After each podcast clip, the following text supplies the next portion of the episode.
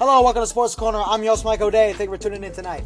Uh, moving on into our news, the All Star starters were announced recently. Uh, captains are LeBron James and Steph Curry. No surprise there. The rest of the starters are DeMar DeRozan, uh, Anthony Davis, DeMarcus Cousins, Joel Embiid, Kevin Durant, James Harden, Kyrie, and Giannis Antetokounmpo. Those are your starters for the NBA All Star game. I'm looking forward to watching this game as they're having to pick teams this year, so it's going to be very interesting. In other news, Hornets have put Kemba Walker on the trade market. They are willing to trade him if they take on a larger contract, which includes basically any of their starting five. So you're, getting two of their starting players, which would be Kemba, who's good, and anyone else on their starting lineup other than Dwight Howard has basically no talent is a waste of time. So most people, I have no interest in it.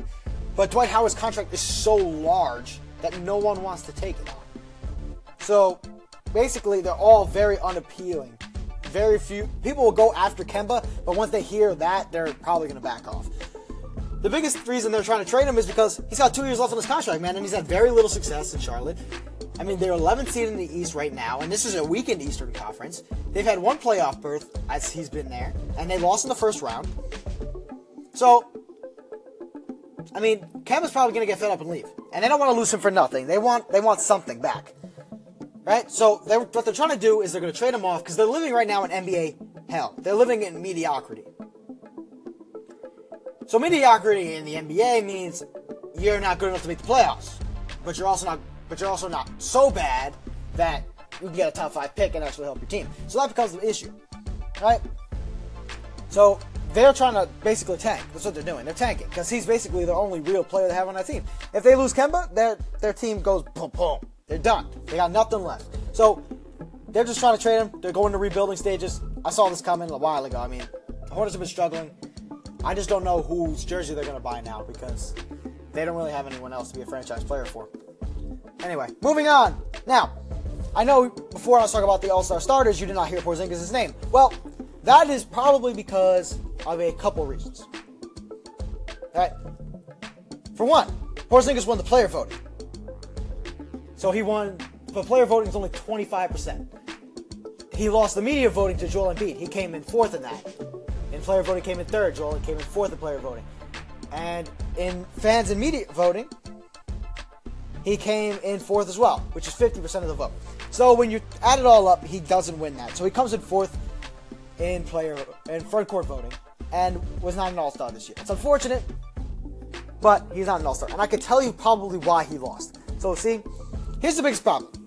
Now, we all remember Carmelo Anthony, a Knicks legend, used to mentor Porzingis. Now, in his last year, which was his least efficient year, Melo was shooting like 8 for 25 nights. He would just get 25 points in raw. He would shoot very inefficient shot. He would shoot his mid range over and over and over again until he finally hit it. Melo was not playing well that last year. He wasn't. And we traded him, trying to move away from isolation basketball. Trying to move away from the triangle thing where you're shooting from the mid range most of the time. Now, the biggest issue is that Porzingis has become Carmelo Anthony. But he's not Carmelo Anthony in his prime where he's dropping 62 points in the Garden. He's not Carmelo Anthony's rookie year where he went to the conference finals in the Western Conference. No, he's Carmelo Anthony last year. That's what the biggest problem is. So he's shooting super inefficiently. Right now, his he has the seventh worst shot selection in the NBA. He takes more mid-range shots than Melo. It's seven per game. Melo had the fourth worst shot selection last year.